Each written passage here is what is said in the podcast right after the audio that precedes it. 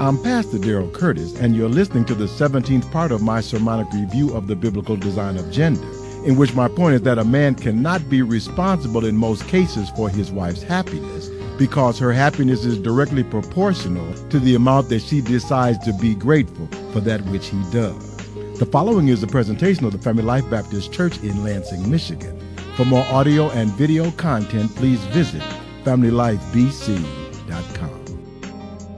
Good morning. It's the 21st day of March of uh, 2010, and our lesson this morning is the 17th part of the sermon series on the biblical design of gender.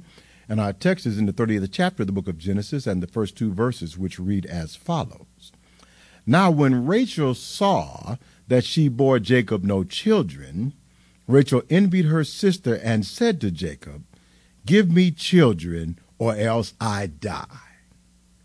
And Jacob's anger was aroused against Rachel, and he said, Am I in the place of God who has withheld from you the fruit of the womb?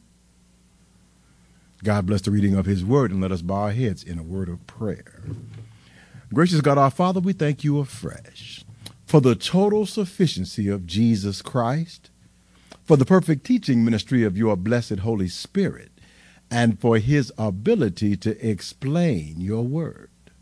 So, Lord, give us the words to say and let us say them with liberty, with clarity, and with boldness, and that somebody listening might believe the report. Thanking you in advance for all that you are going to do in the strong and perfect name of Jesus Christ our Lord, we pray. Amen. Now, thank you very much for coming to hear our message for this morning. And uh, let us, before we go any farther, let us reiterate our reason for attending church. We attend church to obtain the mind of Christ, meaning to have the Bible illuminated in our minds so that we can clearly understand the principles that Jesus taught and base our daily personal decisions on those principles. We come to church because we want to be obedient to the Bible, which is the doctrine of Jesus Christ, in an informed, insightful, and intelligent manner. Now, our takeaway point in this series on the biblical design of gender is that God has designed man as the cooperative coalition of husband and wife so that man can successfully achieve the objective that God has given us to exercise dominion over the earth, developing wisdom and knowledge in preparation for further responsibility in our eternal life. Now, anger has been a key topic in our last three lessons after Jacob cheated Esau, Esau was angry enough with Jacob to threaten to kill him. And since Esau killed things for a living, Jacob and his parents decided that the best thing would be for Jacob to get out of Dodge. So Jacob traveled to his uncle Laban's house, who then cheated Jacob by giving Jacob the ugly Leah to wed rather than the beautiful Rachel for which Jacob had worked for seven years.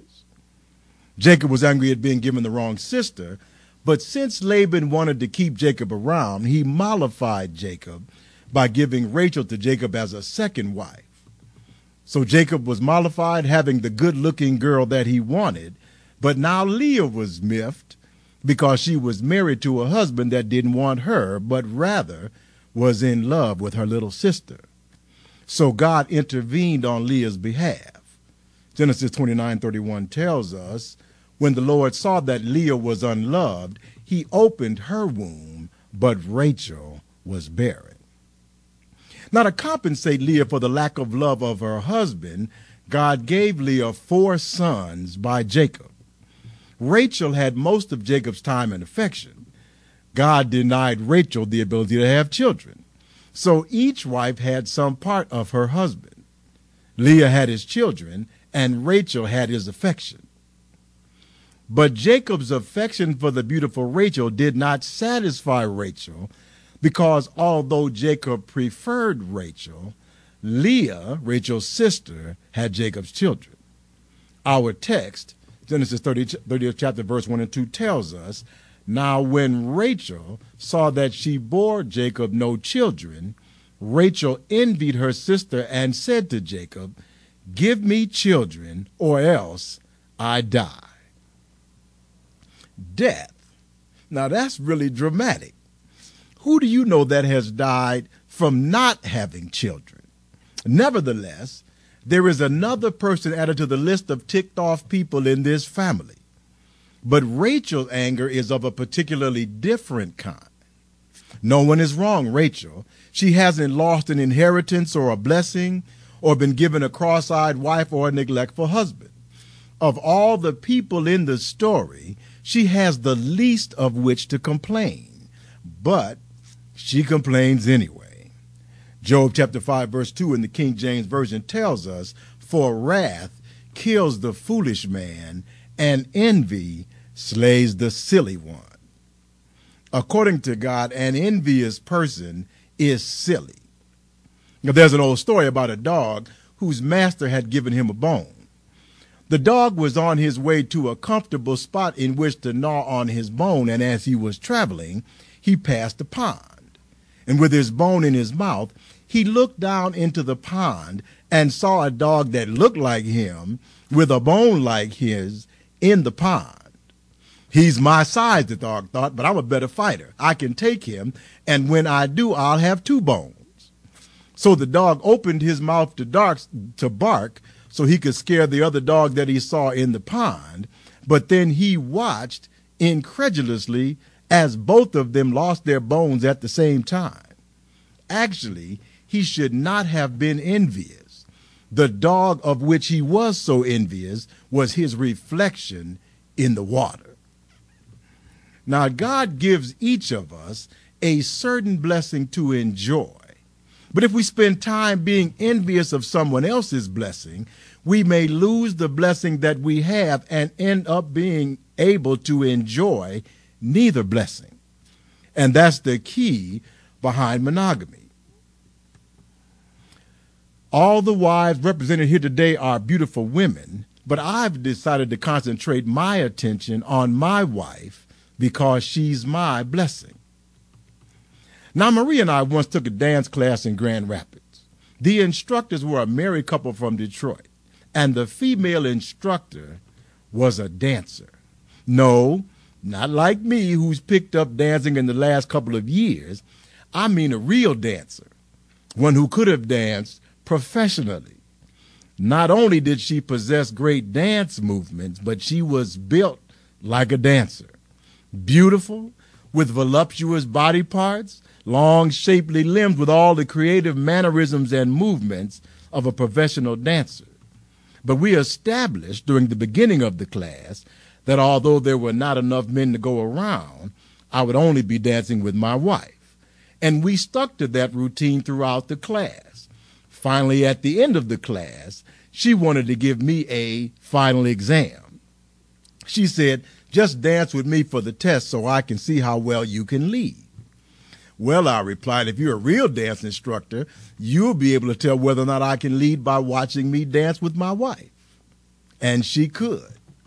She still asked me to dance every time we happen to see each other at some event, but she, she's just messing with me because she knows I'm not going to do it.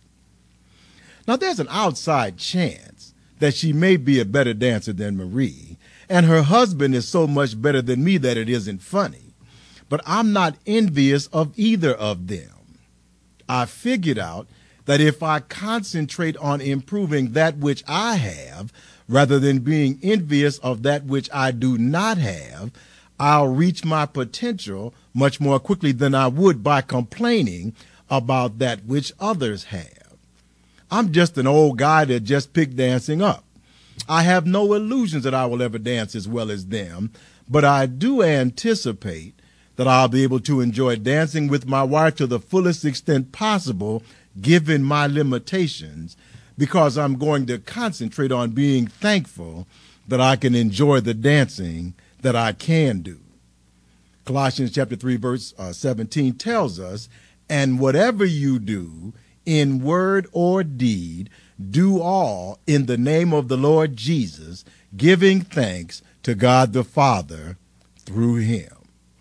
And God admonishes us not to be envious or covetous of that which other people has. Deuteronomy 5:21 tells us, "You shall not covet your neighbor's wife, And you shall not desire your neighbor's house, his field, his male servant, his female servant, his ox, his donkey, or anything that is your neighbor's. And God has given each of us the provision that he wants us to have. And the question is whether or not we are going to be content with that which God has given it and maximize it, or are we going to be envious of that which someone else has and covet it? And if we are covetous of that which others have, we are disobeying the direct commandment of God. Paul reinforces this doctrine in Philippians chapter 4 verse 11 through 13 which says, "Not that I speak in regard to need, for I have learned in whatever state I am to be content. I know how to be abased and I know how to abound. Everywhere and in all things I have learned both to be full and to be hungry, both to abound and to suffer need. I can do all things through Christ who strengthens me. And the quotation from Scripture, I can do all things through Christ who strengthens me, actually means that I am prepared to deal with abundance and good fortune with equanimity, or suffer any trial or tribulation while maintaining my focus of being grateful for the circumstances of which God has given me. To avoid covetousness, we have to maintain our focus on the future. If this life is all that there is, of course it makes the most sense to maximize our comfort here. If this life is all that there is, then it makes a great deal of sense to get all that you can get from it, make as much money, and have as many women as you can. But our takeaway point for the series tells us that God has designed man to exercise dominion over the earth for the purpose of developing wisdom and knowledge in preparation for further responsibility in our eternal life. When Jesus told the thief, Today you will be with me in paradise, Jesus let us know that there is another land for which we are preparing, and that, and that we will have to arrive in that land one day. So our focus, rather than being on the things of this life, should be on our eternal life. Both abundance and lack are experiences given to us by God to teach us the wisdom and the commandments of the kingdom of God and to give us practice exercising dominion. And if we forget that which we are learning and decide to indulge our envious desires, we may find ourselves gaining some temporary trinkets at the expense of wisdom and knowledge. Actually, we may still gain the wisdom of knowledge, but the source of our knowledge may be a painful experience. And that's the point of the story of Lazarus and the rich man, as told by Jesus in Luke chapter 16, verse 19 through 25. There was a certain rich man who was clothed in purple and fine linen, linen and fared sumptuously every day. But there was a certain beggar named Lazarus, full of sores, who was laid at his gate, desiring to be fed with the crumbs which fell from the rich man's table. Moreover, the dogs came and licked his sores. So it was that the beggar died and was carried by the angels to Abraham's bosom. The rich man also died and was buried, and being in torment in Hades, he lifted up his eyes and saw Abraham afar off and Lazarus in his bosom.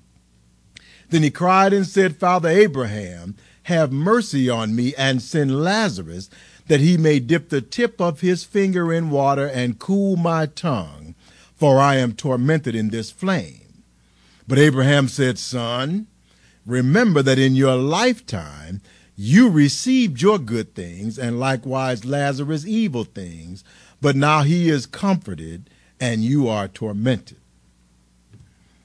But the sin is not in having the things, but in being so covetous of them that you begrudge abundance to others, as did the dog that lost his bone, and as did Rachel, who had the comforting love of her husband, but begrudged the comfort of children to her sister.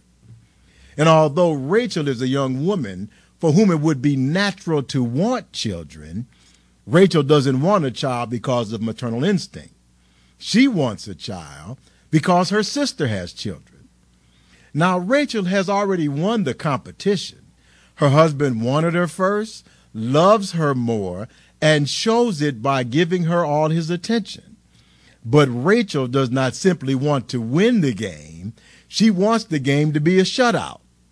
So she gives Jacob a dramatic ultimatum that he has no way to fulfill.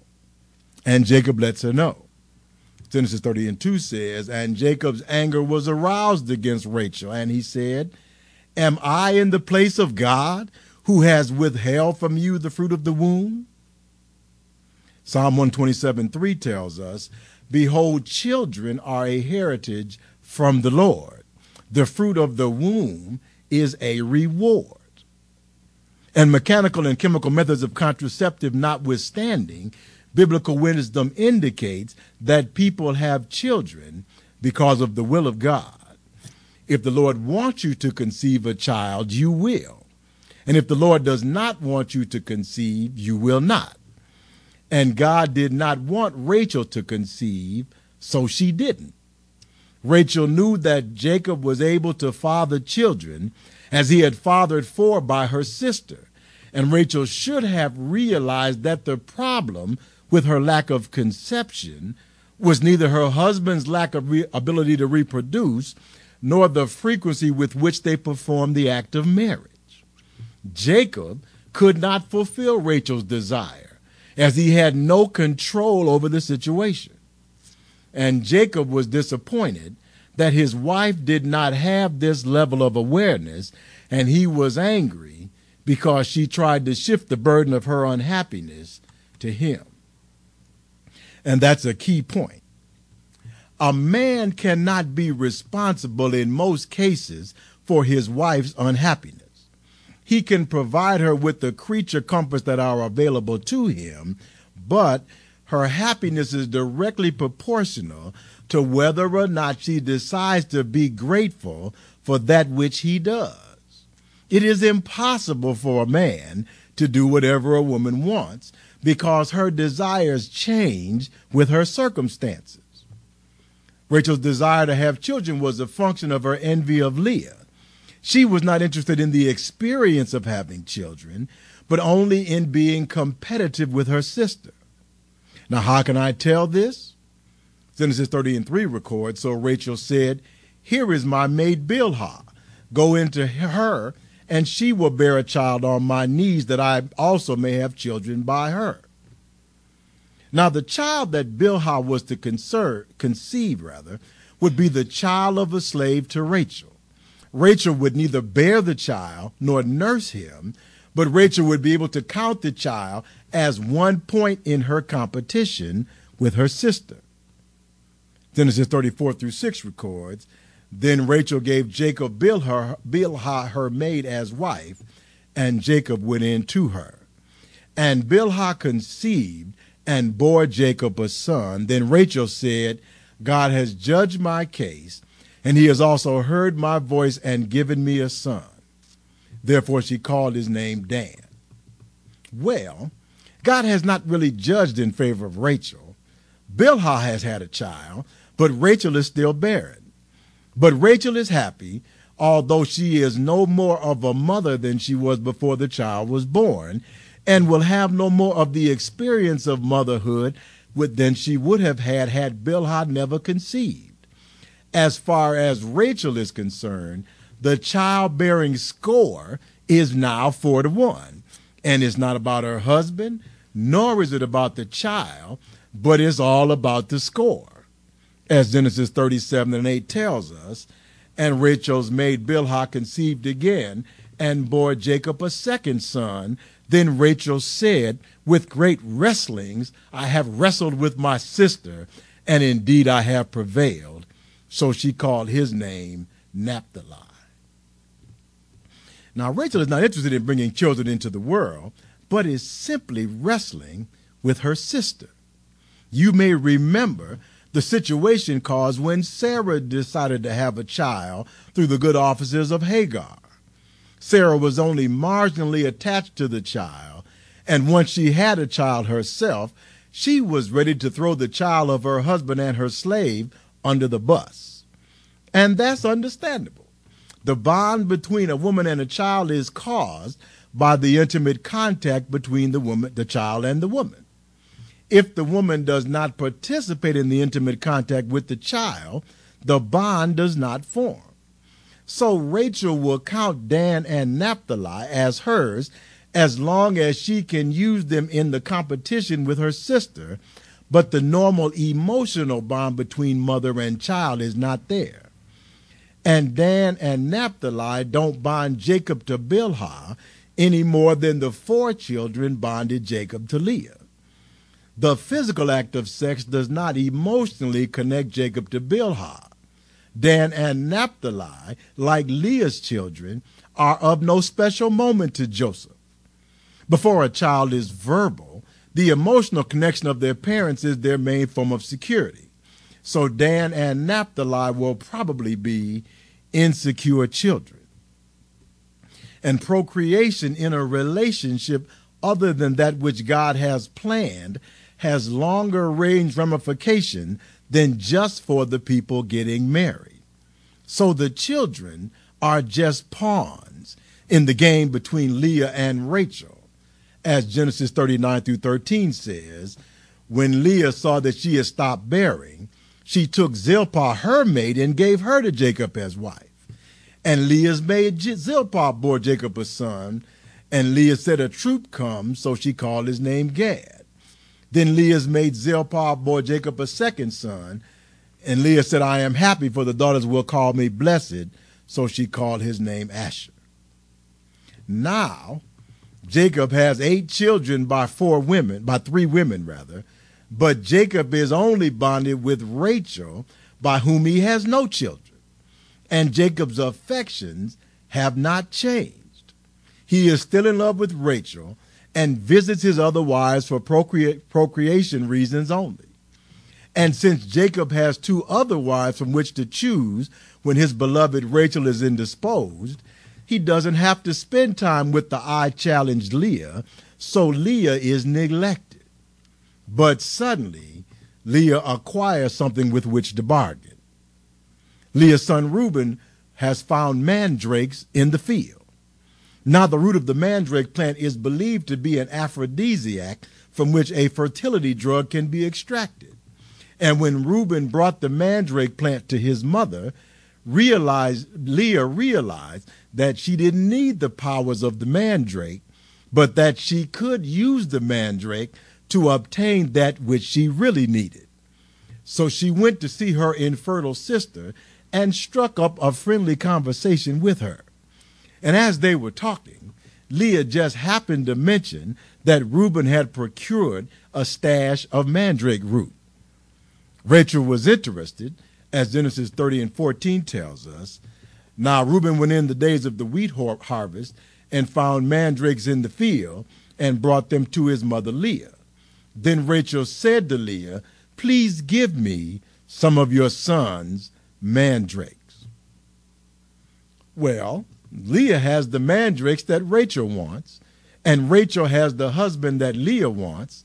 So Leah proposes that they make a trade, as Genesis 30 and 15 records. But Leah said to Rachel, Is it a small matter that you have taken away my husband? Would you take away my son's mandrakes also? And Rachel said, Therefore he will lie with you tonight for your son's mandrakes. And as I said, Rachel has Jacob, and she decides with whom he sleeps at night. And Leah doesn't need an aphrodisiac or a fertility drug. Leah needs a man. Leah wants Jacob, and she gets him from Rachel. And once Leah gets Jacob, she knows what to do with him. Genesis 30 and 16 records when Jacob came out of the field in the evening, Leah went out to meet him and said, you must come in to me, for I have surely hired you with my son's mandrakes. And he lay with her that night. But just because Leah gave Rachel the mandrakes, it does not mean that Leah gave Rachel all the mandrakes, and it also does not mean that Leah lost her connection with God. Genesis 30, uh, 17 through 21 says, And God listened to Leah, and she conceived and bore Jacob a fifth son. Leah said, God has given me my wages because I have given my maid to my husband. So she called his name Issachar. Then Leah conceived again and bore Jacob a sixth son. And Leah said, God has endowed me with a good endowment. Now my husband will dwell with me because I have borne him six sons. So she called his name Zebulun. Afterwards, she bore a daughter and called her name Dinah. So Leah is the undisputed, undefeated champion of motherhood with six sons and a daughter. Two sons each for the slave wives Bilhah and Zilpah give Jacob ten sons and a daughter, none of them by his beloved wife Rachel. But Rachel has matured. She has proven her ability to overcome her envy and share her beloved Jacob with Leah. So God rewards her as Genesis 30, 22 to 24 records. Then God remembered Rachel, and God listened to her and opened her womb. So she conceived and bore a son and said, God has taken away my reproach. So she called his name Joseph and said, The Lord shall add to me another son. Now, Jacob finally has the son that he wants, a boy, by his beloved Rachel and Joseph is clearly Jacob's favorite. As the Bible tells us in Genesis chapter 37, verse 3 and 4, which says, Now Israel, that is Jacob, loved Joseph more than all his children, because he was the son of his old age. And he also made him a tunic of many colors. But when his brothers saw that their father loved him more than all his brothers, they hated him and could not speak peaceably to him. Now, it is an extremely negative thing for a father to favor one son over the others because brothers need their father to be objective. Sons go to their mothers for emotional love and affection, but sons need their father to be an instructor and a measuring rod to guide them into masculine maturity. And a father needs to evaluate his sons objectively and critique their behavior both fairly and correctly. And a father needs to be the one from which his sons can get mature direction to put them on the correct path. And playing favorites keeps a man from being objective. And brothers can generally tell whether or not their father treats them fairly or favors one brother over the other. And the brother who is not the favorite generally gets angry about it. And God admonishes fathers to not aggravate their sons by playing fa- favorites in Ephesians chapter 6 verse 4 which says, "And you fathers, do not provoke your children to wrath, but bring them up in the training and admonition of the Lord." And young men count on older men to be leaders. A father that lived in Southern California had a daughter who was his pride and joy. She developed into a beautiful young woman that attracted the attention of a young man that seemed to be an upstanding fellow. After the young man graduated from high school, he got a job and began going to community college while courting the young lady. After a couple of years work, of working and going to school, the young man moved out of his parents' home and rented an apartment. He invited his girlfriend to move in with him, and she came home to tell her dad.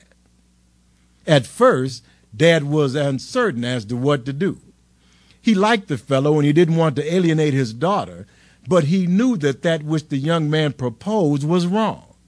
His problem was that that which the young man wanted to do was also common and dad was not sure as to how his daughter and the young man would receive his disapproval. He consulted his pastor, who agreed that the young people were only proposing that which was common for this time, but admonished the father that if he wanted them to think differently, he would have to communicate his disapproval to them in the strongest possible terms. So the father called the young man and invited him over for dinner. Dad instructed his daughter to send the young man out back to his shed when he arrived. And when the young man came over, Dad was sitting in his shed overlooking the canyon behind his Southern California home, cleaning his shotgun. As the young man approached, the father waved him over and invited him to sit down. Young man, the father began, I used to have respect for you. You seemed like a nice, upstanding young man. But now I understand that you want to make my daughter into an unpaid whore. The young man's eyes got wide and he was speechless for a moment.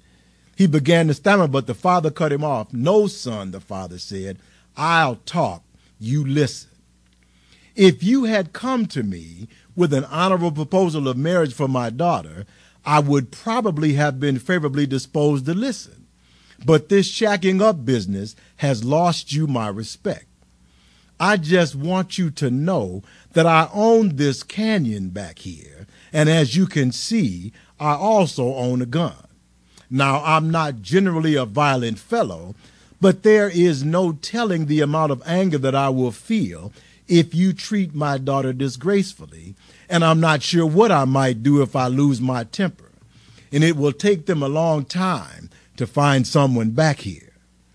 And as the father glared at the young man, the young man regained his equilibrium enough to speak.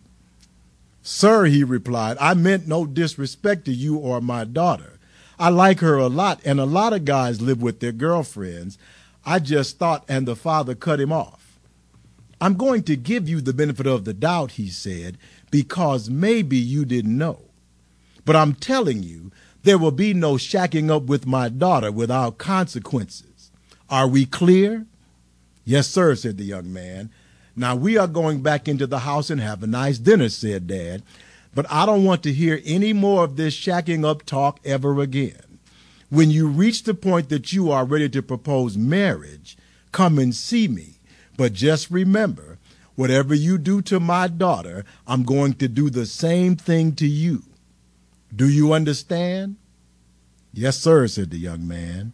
And needless to say, the two of them never shacked up and are now engaged to be married. Young men need older men to teach them the ways of the world and to keep them in check which is why fathers ought not provoke their sons to wrath by treating them badly, but ought also let them know when they have crossed the line in no uncertain terms.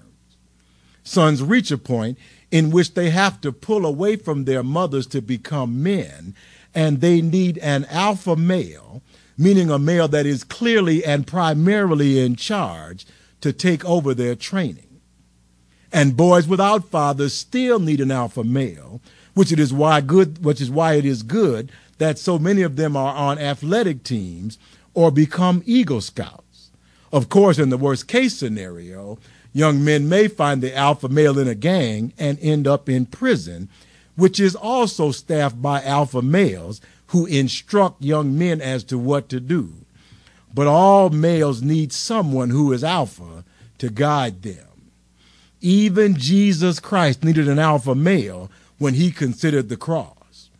In the Garden of Gethsemane, Jesus appealed to his Father for a pardon from the sacrifice, but God gave Jesus his marching orders. God respond, uh, Jesus responded in Matthew 26 and 42. Again, a second time, Jesus went away and prayed, saying, O my Father, if this cup cannot pass away from me unless I drink it, your will be done. And Jesus did what his Father instructed him to do and went to the cross. He suffered, bled, and died on the instruction of his Father that our sins might be forgiven and that we might have a right to the tree of eternal life that Adam rejected in the Garden of Eden. John 3:16 and 17 tells us, "For God so loved the world that he gave his only begotten son, that whoever believes in him should not perish, but have everlasting life. For God did not send his Son into the world to condemn the world, but that the world, through him, might be saved. And just as the fellow in California laid out the path for the young man, God laid out the path for Jesus Christ, and Jesus Christ lays out the path for us. We can be saved by believing in the teaching of Jesus Christ and following his instruction, and there is a consequence for those who reject the word of the Son and the Father's wisdom. So let us rather reject the wisdom of the world, listen to the wisdom of God, and follow the path laid out for us by the Lord Jesus Christ. And that is our lesson for today. Let us pray. Gracious God, our Father, we thank you this morning for this lesson, and we ask you, Lord, that you would help those of us here that are fathers and those of us listening that are fathers to be good fathers. Help us to not play favorites, but help us to train our sons in the way that they should go, so that when they get old, they will not depart from us. And help us, Lord, to influence those young men with whom we come into contact, that even if they do not have fathers in their homes, they might be able to learn from our examples and figure out the straight and narrow way and follow it, that they might have an inheritance in your kingdom. And now, Lord, we thank you for all who are in the house today. And we ask you that you would give us traveling mercies as we go down from this place and then bring us back once again at the appointed time. And now, Lord, we thank you for all these things. We thank you for your goodness, for your mercy, and for your grace. And most of all, we thank you for your sacrifice on the cross, for rising from the dead on that Sunday morning. Thank you, Lord. In the wonderful name of Jesus, we pray. Amen and thank God.